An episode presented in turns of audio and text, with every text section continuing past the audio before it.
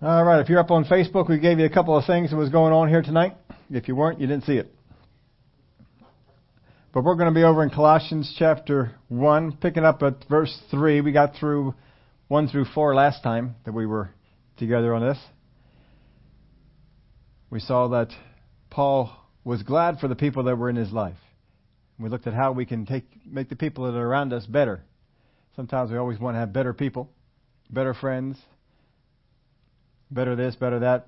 But Paul was able to be glad for all the folks that were in his life, and we can certainly look to upgrade it. Well, we're going to look at the prayer that he prayed for those people that were in his life. And if you can pray this prayer for yourself and for the people that are in your life, you can make both yourself and the people that are around you better. So let's go back to verse 3 again. We give thanks to God and Father of our Lord Jesus Christ, praying always for you, since we heard of your faith in Christ Jesus and of your love for all the saints. We give thanks to God and the Father of our Lord Jesus, praying always for you, since we heard of your faith in Christ Jesus and of your love for all the saints. Well, they're giving thanks for them, and of course, that's what we were mostly focusing on last time. There's a lot of times we're not giving thanks for the people that are in our life. So we, we spent some time looking at some of the principles to help us give thanks for the people that are with us. And if we learn to give thanks for the people that are in our life, we will see that the people that are in our life are better than, they, than we thought that they were. But he said he's praying always for them, and we're going to see what he's what he is praying. Since we heard of your faith in Christ Jesus and your love for all the saints. So the first thing he talks about is the thing that got his attention was their faith in Christ Jesus. If you do not have faith in Christ Jesus, you are not even in the game. You cannot pray this way for everyone. You can only pray this way for those that are in Christ Jesus. So we need those people that are in Christ Jesus, or have the faith to be in Christ Jesus. So first off, faith must come first, and without it, the rest will not come. There, you have nothing else if you don't have faith in Christ Jesus. So there are people, we all know that there are people out there that are unsaved. We cannot help them until they come to the place where they will believe that Jesus Christ is real, that God is real. If they want to continue to have the attitude that God is not real until He proves Himself to me, there has got to be a step of faith that all these folks make to to walk towards, to, to make that step towards God. And we talked uh, recently, I'm not sure it was Sunday or last, last Wednesday, about that drawing that, that God does. Well, God does a drawing to everyone, not everyone is receiving it. But those folks that are receiving it. It's just it's like when you are out in the, in the mall and you catch uh, eye contact with somebody who's a stranger. And how many of you know that there's some people you catch that eye contact with and you realize move on? Just move on. There's just there's just nothing there. It's not going to be good. But other people you can catch eye contact with, and you can see a friendly face, and you can go up and you can just say some things to them, and um, and just have some fun. Uh, but not everybody's like that. But you can kind of get that eye contact, get that feeling. Well, it's the same way with God. God has this drawing that's out there, but a lot of people look at that and they say, "Get away from me, God," and and God will. But there's other people that are that are drawn to that. There has to be that drawing uh, drawing first. But he says, since we heard of your faith in Christ Jesus and your love for all the saints. Now, your love for who? Love for all the saints. Somewhere we got this notion that we're supposed to love everybody. Anybody heard that before? Yeah, yeah. Yeah, I got a question on this. It was a phenomenal question. I really enjoyed the, the question. We're going to spend a little bit of time on it here. We are not called to love everyone the same. God does not love everyone the same. If God does not love everyone the same, how can we? Now, the religious viewpoint is, well, God loves everyone the same. God loves the world, and so God does love the world. But God does not love everyone the same. Just go back into the Word of God, just a very simple one. Jacob I loved, Esau I. All right, that doesn't bode too well, does it? Yeah, what about some of the people uh, like Saul? Do you think that Saul had as much love from God as, say, David? No. Why is that? God has favorites. what about uh, John? What was John's favorite name for himself? The, the, the disciple that Jesus loved. Yep. And even amongst his 12 disciples, Jesus played favorites, didn't he? He had his interior three. He took them pretty much to everything. So it's it's not all equal, but it could be. But we put ourselves in different positions. So I put in your outline here for you four groups of people. You could break these four groups down more than this. We're really just trying to keep it simple here. Here's the first group. These are spiritual Christians. These are Christians who are hungry for God and are growing. Now, there's going to be different stages of them. There's going to be mature. There's going to be immature. Uh, but, but they're growing. They're not stagnant. They are growing. They're moving forward in their faith. They're learning more and more. They are spiritual Christians. There's a second group. That's the carnal Christians. These are the ones that are not growing. They're either falling behind or just kind of holding on still. Now, just take a look at those two groups. If you go over to the book of Revelation, Jesus says, I would you either be cold or hot. If you're lukewarm, what does he say? Man, I'd rather just spit you out of my mouth. That does not sound like he loves them as much. That's, he's not responding to them quite the same way. So you got the spiritual, you got the carnal. Beside that, we had the lost, and we have what I labeled here as pernicious. There's a, the Word of God uses the word pernicious evil. There are some people that are just lost themselves. They're not saved. They're not taking anyone with them, but they're lost, and they are on their way to hell. But then there's people that are pernicious evil. They are not content to get to hell by themselves. They want to take as many people with them as they can. Jesus said to the Pharisees, You make your followers twice as fit for hell as you are yourselves. They're not content just to go to hell themselves. They want to take as many people with them. So these are the just four different groups. the bottom ones, you're not you're looking at a God is against them. God is against those people that are in pernicious evil, just like he was with the Pharisees. He was against those people. You have the lost ones. God would love for them to come into the family, but they're not there. He cannot care for them the way he would one who's in the family because they are lost. There are the carnal Christians, and they've cut themselves off from a lot of things that God would do for them because of their carnal status, their carnal nature. And then there's the spiritual ones, and they're the ones that, that God can do the, the most for. Now, we are not called to love everyone the same. I'm going to uh, call your attention to a couple of verses of Scripture here. In John chapter 13, verse 34 and 35, this is after Jesus washed their feet and gave them some lessons there. He says, now he's talking to his, his group, his 12. A new commandment I give to you that you love one another as I have loved you and that you also love one another. Now who's one another? Is that everyone in the, in the world? No, he's talking to this group that you love one another. Verse 35 really clears it up. By this, all will know that you are my disciples if you have love for one another. So what he's telling us this is that the world will know that we are his disciples when we love the brethren, love the people in the body of Christ. When we have that love going from the body of Christ to body of Christ member, the world will know now, we're not, we're not called to love the world the same way we are called to love those in the family. There's a love we have for them to try and help them to bring them out, but it can only go so far. But those that are in the family, you have a greater love for those. You're supposed to.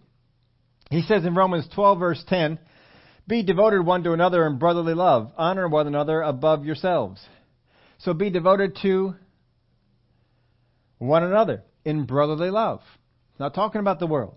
In uh, verse 16, live in harmony with one another. Do not be proud, but be willing to associate with the people of low position. Do not be conceited, but live in harmony with one another. That's talking to the folks in the church. And we all know sometimes it's tough for church people to live in harmony together. Ephesians 4 and verse 2, with all lowliness and gentleness, with long suffering, bear with one another in love. Verse 32, and be kind to one another, tenderhearted, forgiving one another, just as God in Christ forgave you. Again, it's to one another. Colossians 1:5, because of the hope which is laid up for you in heaven, of which you heard before the word of truth of the gospel. Let's go on to we're just moving on to the next one here. Because of the hope which is laid up for you in heaven, of which you heard before in the word of truth and the gospel. So we got faith, we got hope, we got love. Ever heard those uh, phrases before? These three are the, are the greatest faith, hope, and love. Well, that's what he's talking about here. This is what has attracted him about it. First off, their faith, their love for one another, and, and the hope. So he talks about hope because of the of the hope which is laid up for you in heaven. It's not here in the earth, it's up in heaven. It's in a very safe place. If we uh, if you ever watch some of the movies that come on TV or some of the ones they've made for the for the big screen at theaters and, and such, you can kind of get the idea that there is no safe, there is no building, there is nothing that cannot be cracked, gotten into, broken into, or somehow robbed. Now, just about everything has been hit. no matter how and now how perfect it is, you know, we can devise a scheme to break that thing open and to um, take out the contents of it. But see, this is in heaven. Now, understand that heaven does not have to be in, in a place that is so far away that we can't get there. Heaven does not have to be far away at all. What we know from the Word of God is that heaven is north. That's what we know. It's, it's, it's north. But heaven could simply be in a different dimension. Science is you know, trying to discover different dimensions and the possibility that other dimensions exist. And well, it's very easy for, for God to do that. And that uh, for angels, they go from heaven to here, they just leave one dimension and go to another.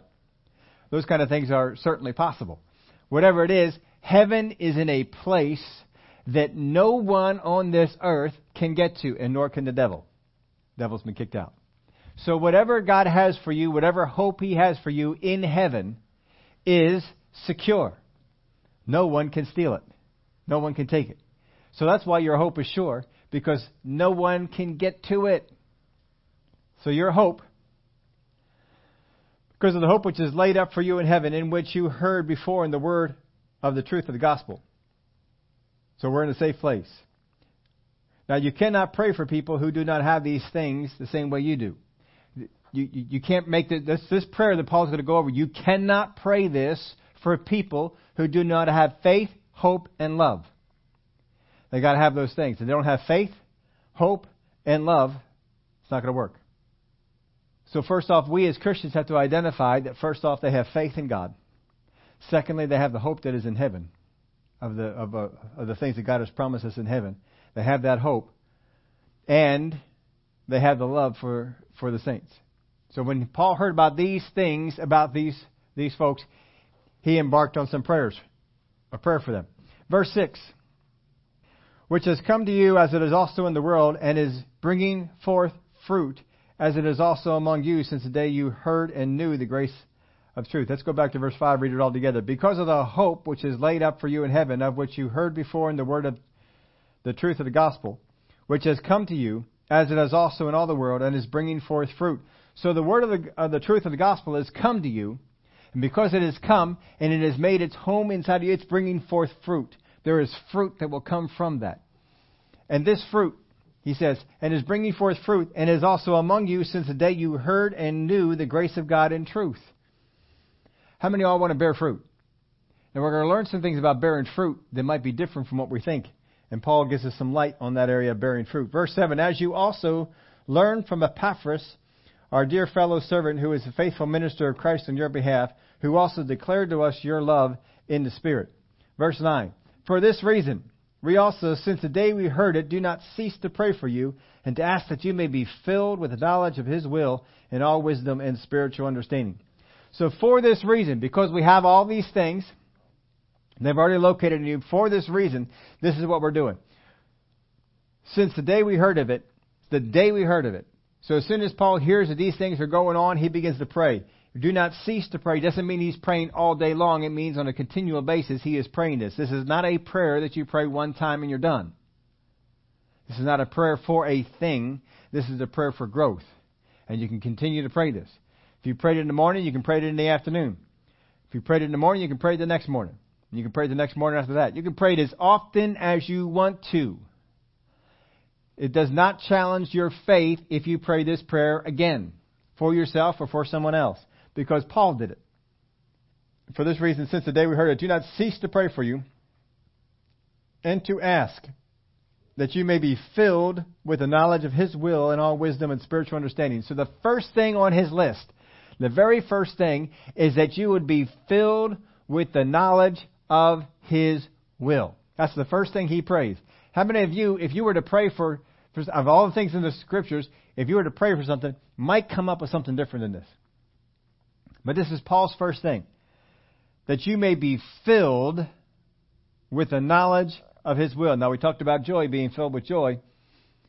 This is a continual thing. Our capacity for knowing the the the um, the knowledge for knowing His will, having a knowledge of His will. Our capacity is going to continue to increase. As it increases, we should remain full, which means you have to stay under the source and keep having more being poured in. To ask that you may be filled with the knowledge of His will and all spirit, spirit and all wisdom and spiritual understanding. So it is the knowledge of His will, knowing what He wants done and how to do it. To have the knowledge of His will is to know what does God want to do here in this earth? What does God want to do through me? What is my role in the plan of God? What am I supposed to do? How does God want me to do it? How does God want me to operate? These are the things that you ought to know. And God will show it to you. God will put it into your, your capacity of understanding. He will grow you up in that. He wants you to know or have the knowledge of His will. The knowledge of His will. What does God want done on the earth now? What is supposed to go on next? Not just, well, what is my next step in life, but what is the overall purpose of God for this particular time? Have the understanding of His will. That's the first thing he prays. That you be filled with the knowledge of his will in all wisdom and spiritual understanding. Not just that you would have it, but that you would have wisdom accompany with it. Wisdom is the correct application of knowledge. I understand what the, what the knowledge of the will of God is, but I also understand how to apply it. I understand how that applies in this life. I understand how that applies in my calling. I understand how it applies in what I'm supposed to do. So I have that ability to, to know how I am supposed to move. What am I supposed to do? When we have this, it's a whole lot easier for us to sit on the sidelines while someone else steps out in their gift and not interfere with that gift because I have the knowledge of His will. I understand what God wants to do. I am not supposed to be participating in that. Someone else is. And if I participate in that, I'm holding them back. And so I hold myself back and say, Father God, what, what do we need to do here? And, uh, and allow God to move into people. Now, sometimes the people that are supposed to be doing it don't do it. And he may go to his second choice, his third choice, and his fourth choice. And he may go on down a list in there. And uh, I remember something that Brother Keith Moore shared one time in one of his messages. Really enjoyed this about it. Um, uh, he had a there was there was a particular person, and they had a need, and Brother Keith's first response usually is when someone has a need, well, maybe I'm the person to step in there to take care of that need. So he's ready to step in there take care of that need, and God says, no, don't do it. He says, really? He says, no, I have somebody else supposed to be taking care of that. So he says, okay. So he stepped back and he didn't do it. And it was, I don't know if it was a week, two weeks, and it was some time later, and God uh, hit him with it. He says, I'll tell you what, go out there and do that. He says, I, I thought you had somebody else to do it. I said, I did. And they, uh, they didn't step up. He says, but I know you will. so uh, go ahead and do that. He said, I was God's go-to guy. he said, I wasn't his first choice. Somebody else was the first choice. Somebody else was supposed to get the blessing, but they balked. He said there may have been a second choice too. Whatever it was, he got to me, and when he got to me, I didn't let it go past me. He said I went out there and, and went ahead and did it.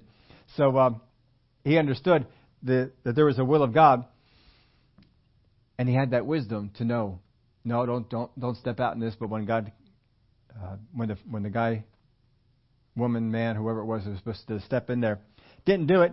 He was willing to to jump in there and to take take hold of it.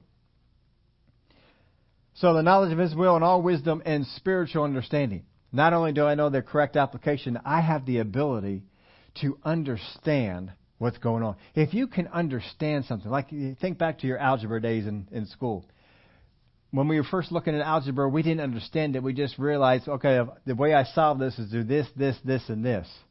But if you change the equation too much, what I what I know doesn't apply anymore, and I can't quite figure out how else to, to do it. But if you have the understanding of how all that works, then you can you can put it together in a different way. I don't know if anybody ever watched the show. It was on a number of years, a lot, a lot of years ago. but there was a show that probably didn't appeal to a whole lot of people called Numbers. Yeah, that was that's about mathematicians and how mathematicians help the FBI solve things and stuff like that. It's kind of a neat concept of a show. But these guys would talk back and forth about math equations. And they had such an they talked I don't know if they had the understanding, but they talked about it like they had the understanding. And just so matter of factly, and they would just share concepts, and those concepts would be chalkboards full of things, but they understood it right away. You just, well, what about this? Oh, yeah, I can see that little bit of that theorem going in there, but it's also got a little bit of this working in it. And if you just add a little bit of this, I think we can get there. it's like, what? I had no idea what they were talking about with any of that, but I enjoyed just listening to them and seeing how they would, would get it. And of course, then the main guy, he would come in there and he would, you know, bring in some kind of example to make it all fit into our frame of mind who didn't understand mathematicians and the things the way they took they, they talk. But that's the kind of understanding you can have. You can understand the will of God to the degree that as soon as God begins to speak, instantly you have the understanding of it. Ah, I see exactly where you're going with this. I have the spiritual understanding. I have the wisdom to know how to properly apply it. And I am continuing to grow in the knowledge of God, the knowledge of His will. So that's the first thing. He wants us to grow in the knowledge of His will, what God wants done on this earth, how to carry it out, and how it all works together. That's the first thing. Then he goes on in verse 10 that you may walk that you may walk worthy of the Lord. Did you know that your walk can be worthy of the Lord? Fully pleasing Him.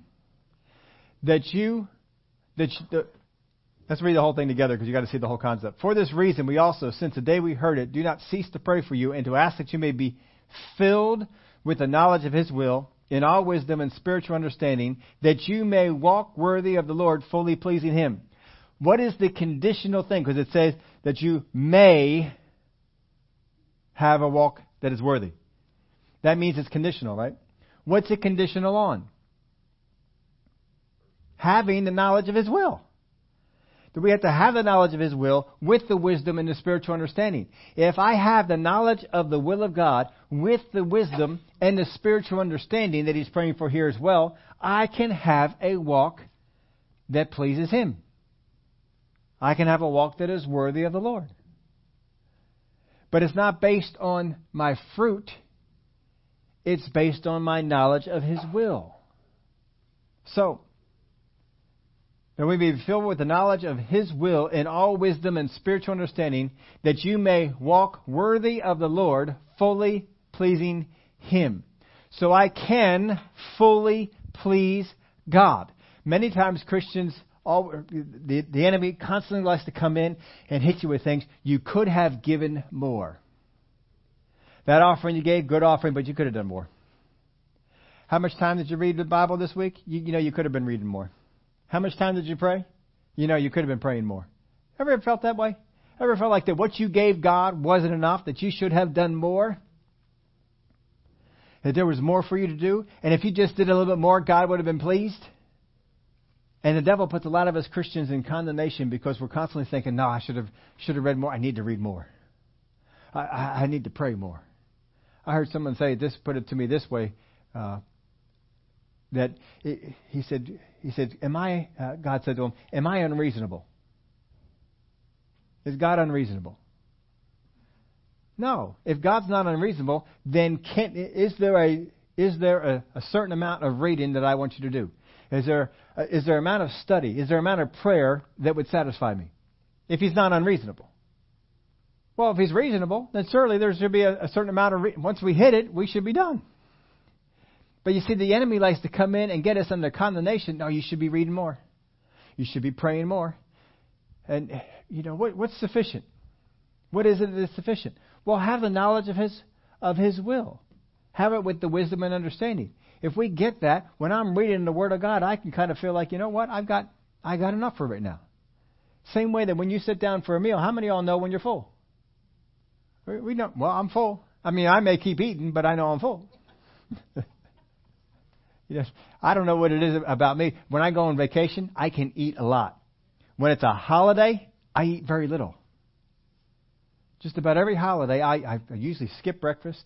I get a little bit when everybody's doing the big meal like Thanksgiving. I'll do a big meal. I do like one plate, and I usually skip dinner. I don't know why it is that way. I just whenever I have a holiday, I eat very little. It's just I I eat when I'm when I go on vacation. Look out, look out, because I can I'll, I'll eat everybody here. I can eat a lot, and um, but you know when you're full, and when you have that, you know, I don't need to eat anymore. I'm kind of done, and you stop. Well, there there ought to be a limit, because if all you did was spend time reading the Word, you wouldn't get anything done. If all you did was spend time praying, you wouldn't get anything done. If every bit of money you brought in you gave to God, then you had to keep working even more, otherwise you wouldn't have a place to live. You wouldn't have a car to get anywhere to do anything. So there, there has to be limits to it, right? There has to be something, and the limit is do what God says. If God says to you, give two mites, you can give two mites. If God says to you, sell all that you have, give it to the poor, and come follow me, then sell all you have, give it to the poor, and come follow him. You got to listen to the will of God. But there's a there's a will of God, and just listen to it. When you're reading in the morning, when you're reading whatever time that is that you read, and you're sitting down and you're reading, and you can just say, you know, I read enough. And you you prayed. I, I, I prayed enough. We see we, that religious spirit on the inside of us isn't like that. We think I didn't pray enough. Surely I could be praying more. Got to be something more I can pray. No, the devil knows that if he can get you to pray long enough, eventually you're going to pray in unbelief. Eventually you're going to pray for stuff you shouldn't be praying for. You're going to move off into those areas. Just pray for the things that God shows you. Now notice what Paul said here in the beginning when he saw their faith, when he saw their love, when he saw their hope. When he saw those three things, he engaged in this prayer. There's a lot of times, folks, we are praying for people like Paul prayed for the Colossians, but we have not qualified with them, qualified them for their faith, for their love, for their hope. And so we're out there, we're praying, and God's saying, I can't do anything with that. They don't have the faith yet. I can't do anything with that. They haven't got that hope. I can't do anything here. They've got no love for the brethren. See, if we understand the will of God, I understand that God can't do this. That's not what God can do. I know what the I know I have the knowledge of the will of God. I'm going to operate within that. And stay within it. Jesus I had, knew the will of God and operated within it. Some people got upset with him because he operated within it. Some people got upset because he healed on the Sabbath. Some people got upset because why weren't you here sooner? But he had the knowledge of the will of God. And he functioned according to that, not according to what people kept telling him to do. When you get that, you'll be able to walk through life like Jesus did. And you can get it. If Jesus had it, you can have it. So that's the first thing. That's why he prayed for that the first thing. The knowledge of the will. The knowledge of his will. In all wisdom and spiritual understanding. That you may have a walk worthy of the Lord, fully pleasing him. Your walk can be fully pleasing him. Not sitting there saying, well, you could have done this. Did God tell me to do that? Well, no, He didn't. Then God is pleased with me. Yes, He is. Rest in that. But you see, if you don't know that, if you don't have the knowledge of His will, if you get the knowledge of something else, the devil can have a field day with you. He can send you all kinds of places, doing all kinds of things, and then telling you you didn't do enough. And you're not happy in life, and you don't feel like you're pleasing God at all. You probably aren't because you're not functioning according to the will of God. You're functioning according to another will. But if we have the knowledge of His will and all wisdom and spiritual understanding, we can have a walk that is worthy of the Lord. Get that. You are not unworthy, worthy of the Lord, fully pleasing Him. Now look at this next one. Being fruitful in every good work. God is not pleased because of your fruit. Did you know that? our fruit that we produce does not produce a pleased, a pleased God. What produces a pleased God is that we know His will, have the knowledge of His will in all wisdom and spiritual understanding, and we function our walk, we order our behavior within the sphere of the knowledge of His will. That's what pleases Him.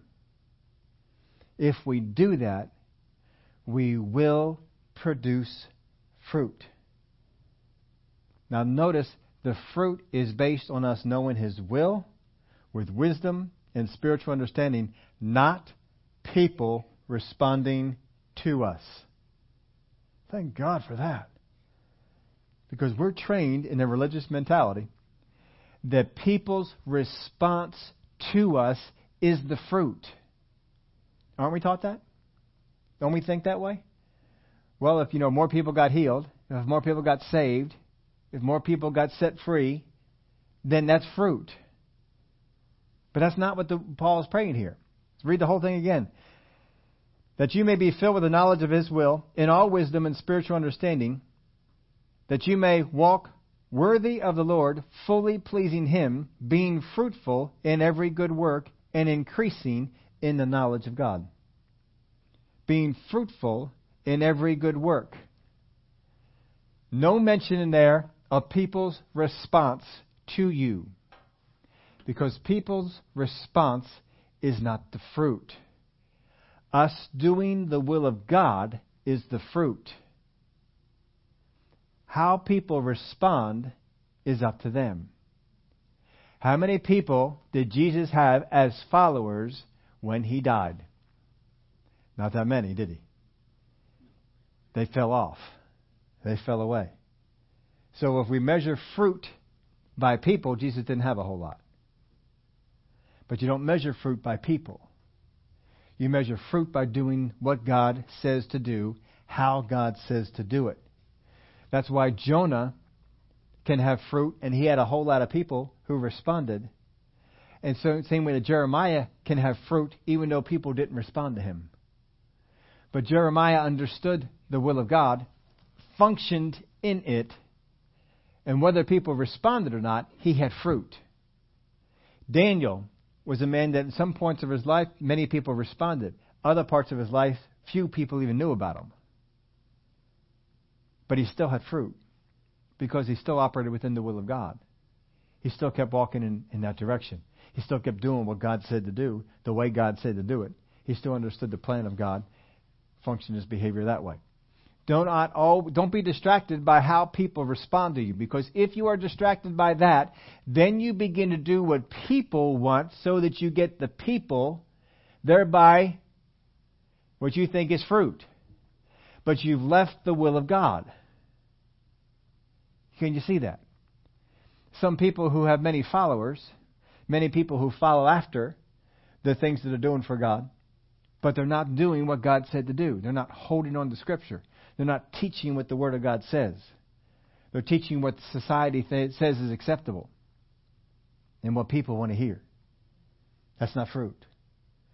We, we don't measure our fruit by people, we measure our fruit by the will of God. So that's why he puts it in here this way. That you may be filled with the knowledge of his will and all wisdom and spiritual understanding, that you may walk worthy of the Lord, fully pleasing Him, being fruitful in every good work, because there are some works that are not good. But God wants you to have good works, and those good works will be fruitful because you're operating within the sphere of His will, and increasing in the knowledge of God. There is a difference between the knowledge of God and the knowledge of God's will. There is a difference between the knowledge of God and the knowledge of God's will. The knowledge of God's will is what God wants done on the earth. The knowledge of God is all the things that God knows, all the things that God has done, all the things that God would teach us. That's at the end here. That we be increasing in the knowledge of God. It's good to be increasing in the knowledge of God. It's better to have an understanding of His will. So the knowledge of God should actually feed us in the area of the knowledge of His will, but it may not always do that. There are some people who have a great knowledge of the things of God or of God, but no knowledge of His will, what He wants to do. Make sure we don't don't get that mixed up. But He put this into prayer, increasing in the knowledge of God. And uh, let's go on to verse 11. Strengthened with all might according to his glorious power for all patience and long suffering with joy. Strengthened with all might. You can pray to be strengthened. We can continually be, be stronger than what we are. He wants us to be strengthened with all might. The more, the stronger we get in the things of God, the bigger part, or the, the part we can play in the will of God that is for that is something more difficult. If you have a, put it to you this way, if you just say you had a warehouse, and in that warehouse you had to move a lot of things around, and some people can only pick up 10, 20 pounds, and some people can pick up 30 and 40 pounds. And some people know how to drive big forklifts that can lift huge, huge things. And uh, I was over, uh, I think it was over at Lowe's, and I was talking with somebody, and he was a military guy. And he says, You know, I used to drive these forklifts. He said the forklift itself was bigger than this whole aisle.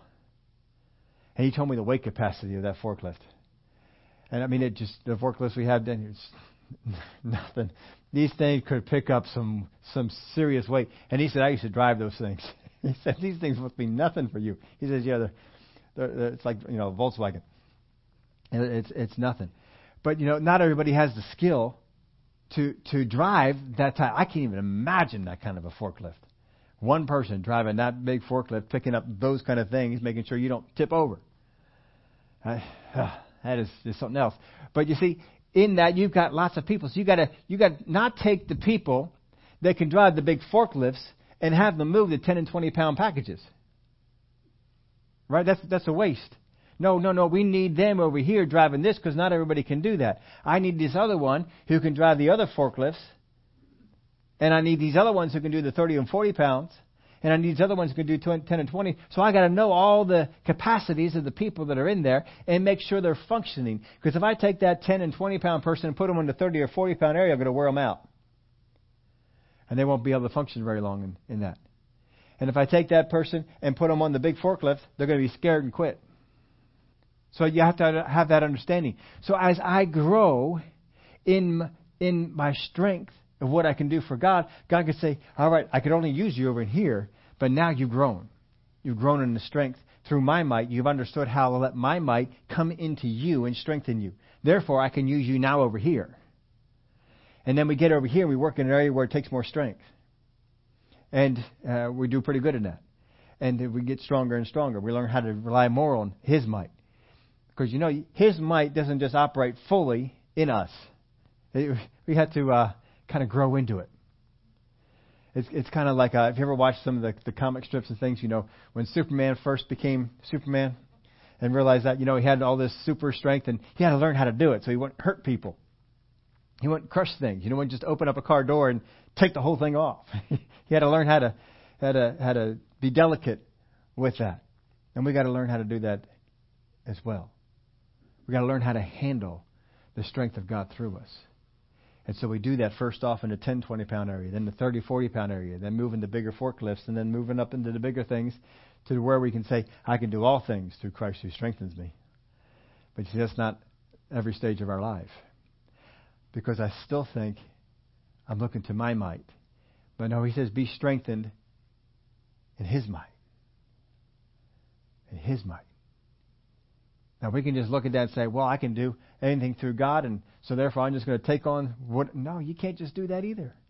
You've got to learn how to let that strength work through you.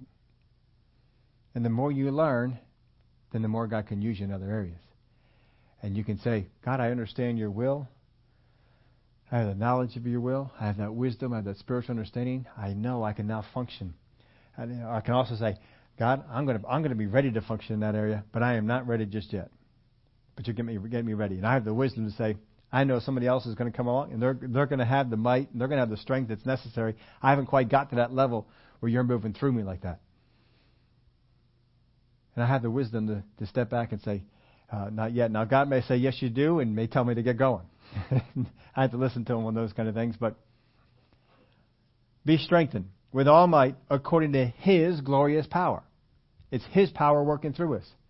For all patience now, the word there for patience is not just the ability to bear things, but to deal triumphantly with anything that life can do to us.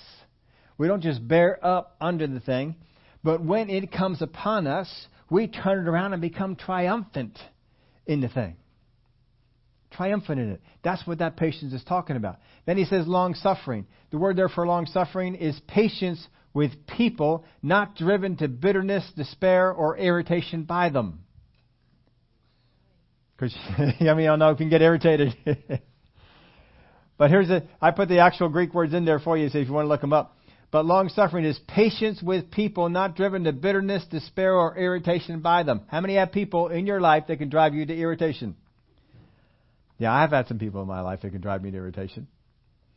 And, you know, one of our prayers is, I want them out of my life. But, you know, I had to learn how to, I had to learn how to not just, not just bear, how you doing today?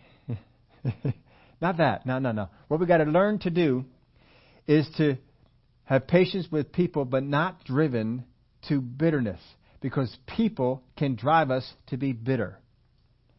And it is our responsibility to make sure we do not become that way because of people. This is what you need to, to have going on. So here's what he's saying strengthen with all might, according to his glorious power, for all patience. The strength that we get from him puts us in a place where we have the ability to bear things, but not, but, but to deal, not just bear things, but to deal triumphantly in them with anything in life can throw at us. That's His strength. And that I have a long suffering, a patience with people not driven to bitterness, despair, or irritation by them.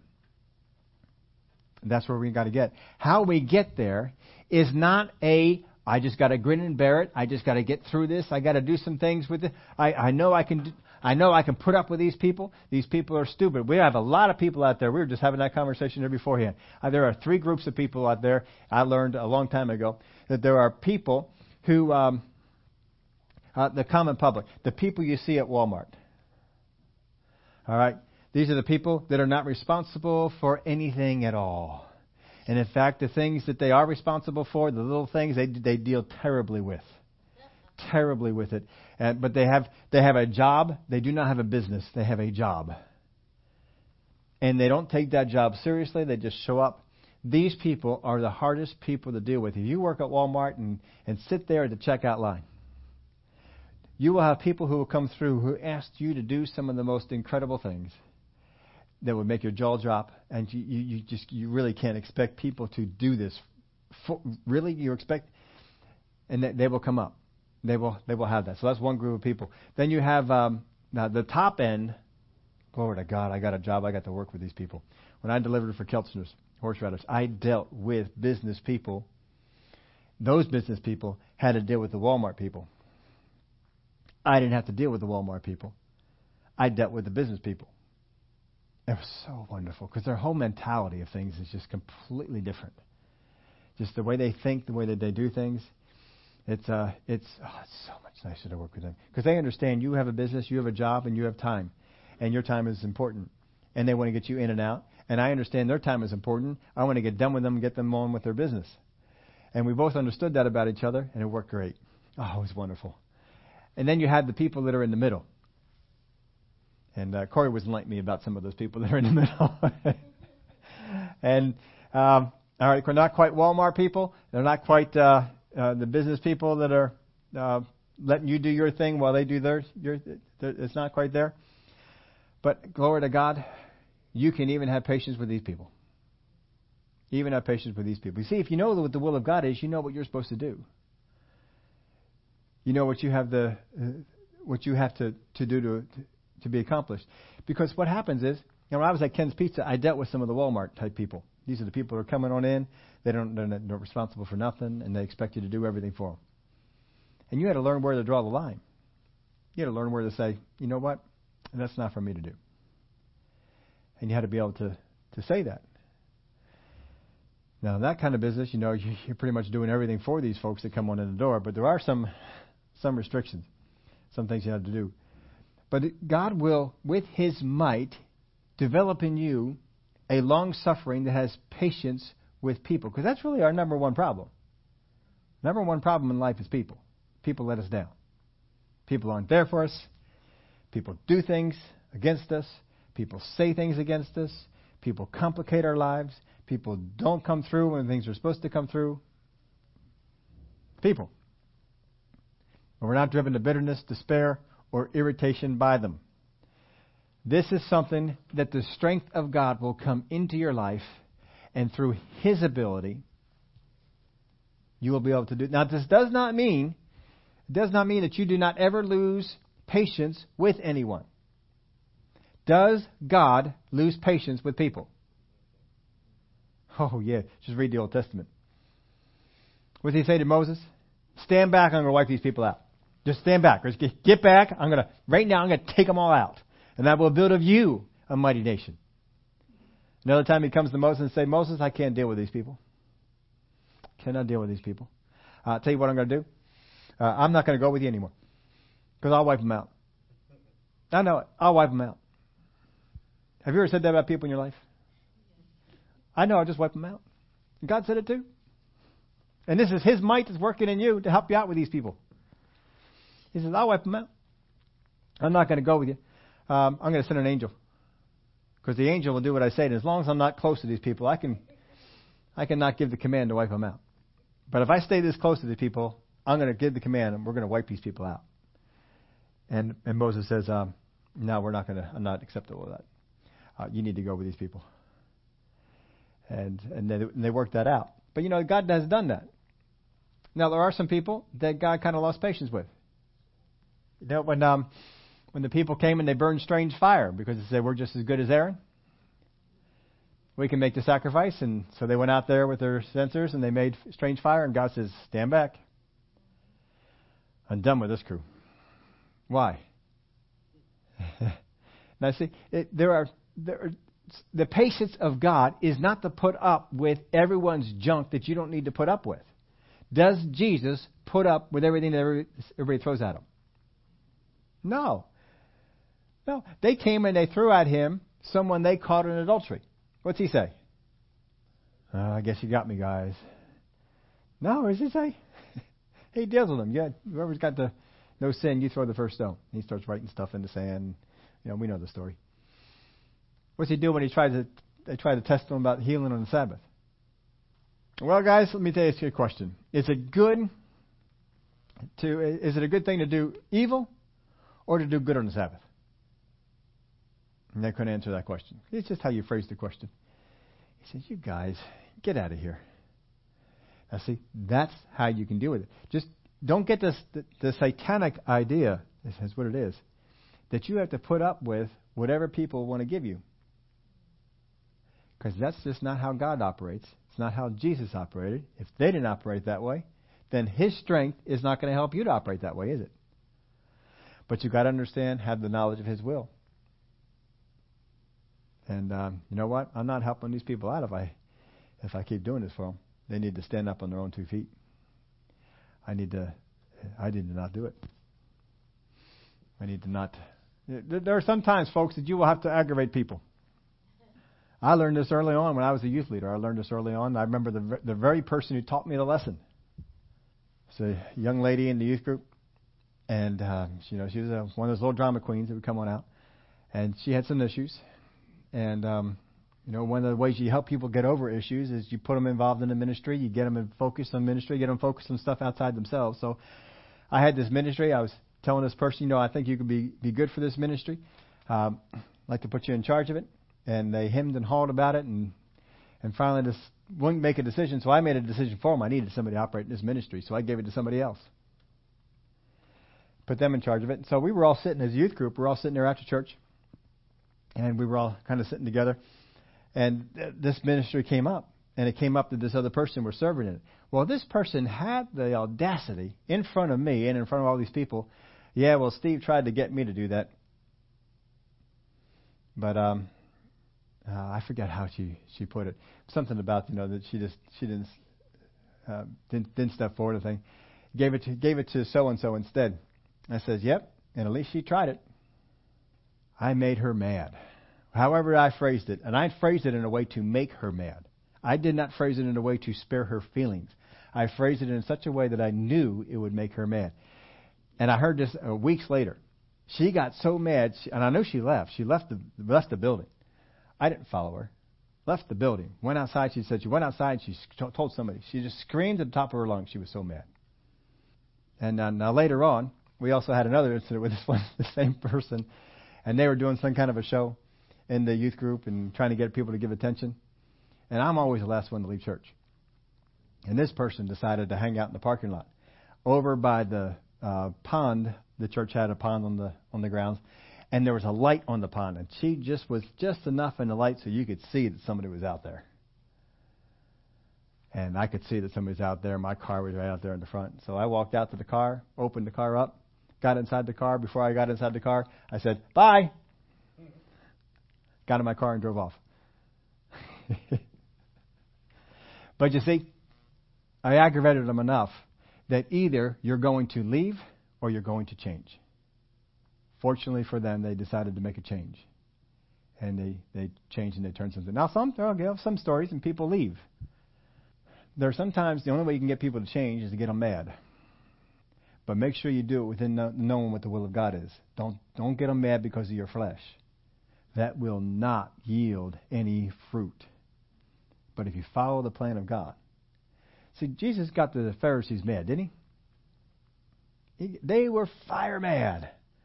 And they would either get mad and change or get mad and get worse. And they decided to get mad and get worse. But they had an opportunity.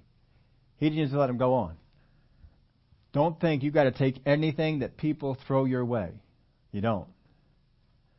Don't let people be rude and obnoxious. It's not helping them out, it's not helping you out. Then he tops this one off here. He says, For with all patience and long suffering with joy. If you operate in this type of patience and long suffering, you will have joy.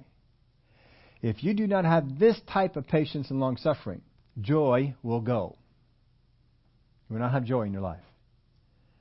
People will manipulate you, people will steal it from you. People are out there, they will they will have these things going on but strengthen with all might according to his glorious power for all patience and long suffering with joy. Make sure you have, and, and understand our word patient and long suffering is, is, um, is not sufficient to fully translate. I gave you the, the long translation. I think I wrote it in your, in your outline, didn't I? I don't think it was just in mine. Because I wanted you to see what this word really means. And the actual Greek word is there. You can look it up. It's in English. You can be able to use most of the helps out there that you can look it up. But patience and long suffering do not convey all that these words are doing. Because you can see in the word long suffering, we use the word patience to, to, to define it. More than we do the word patience that is there.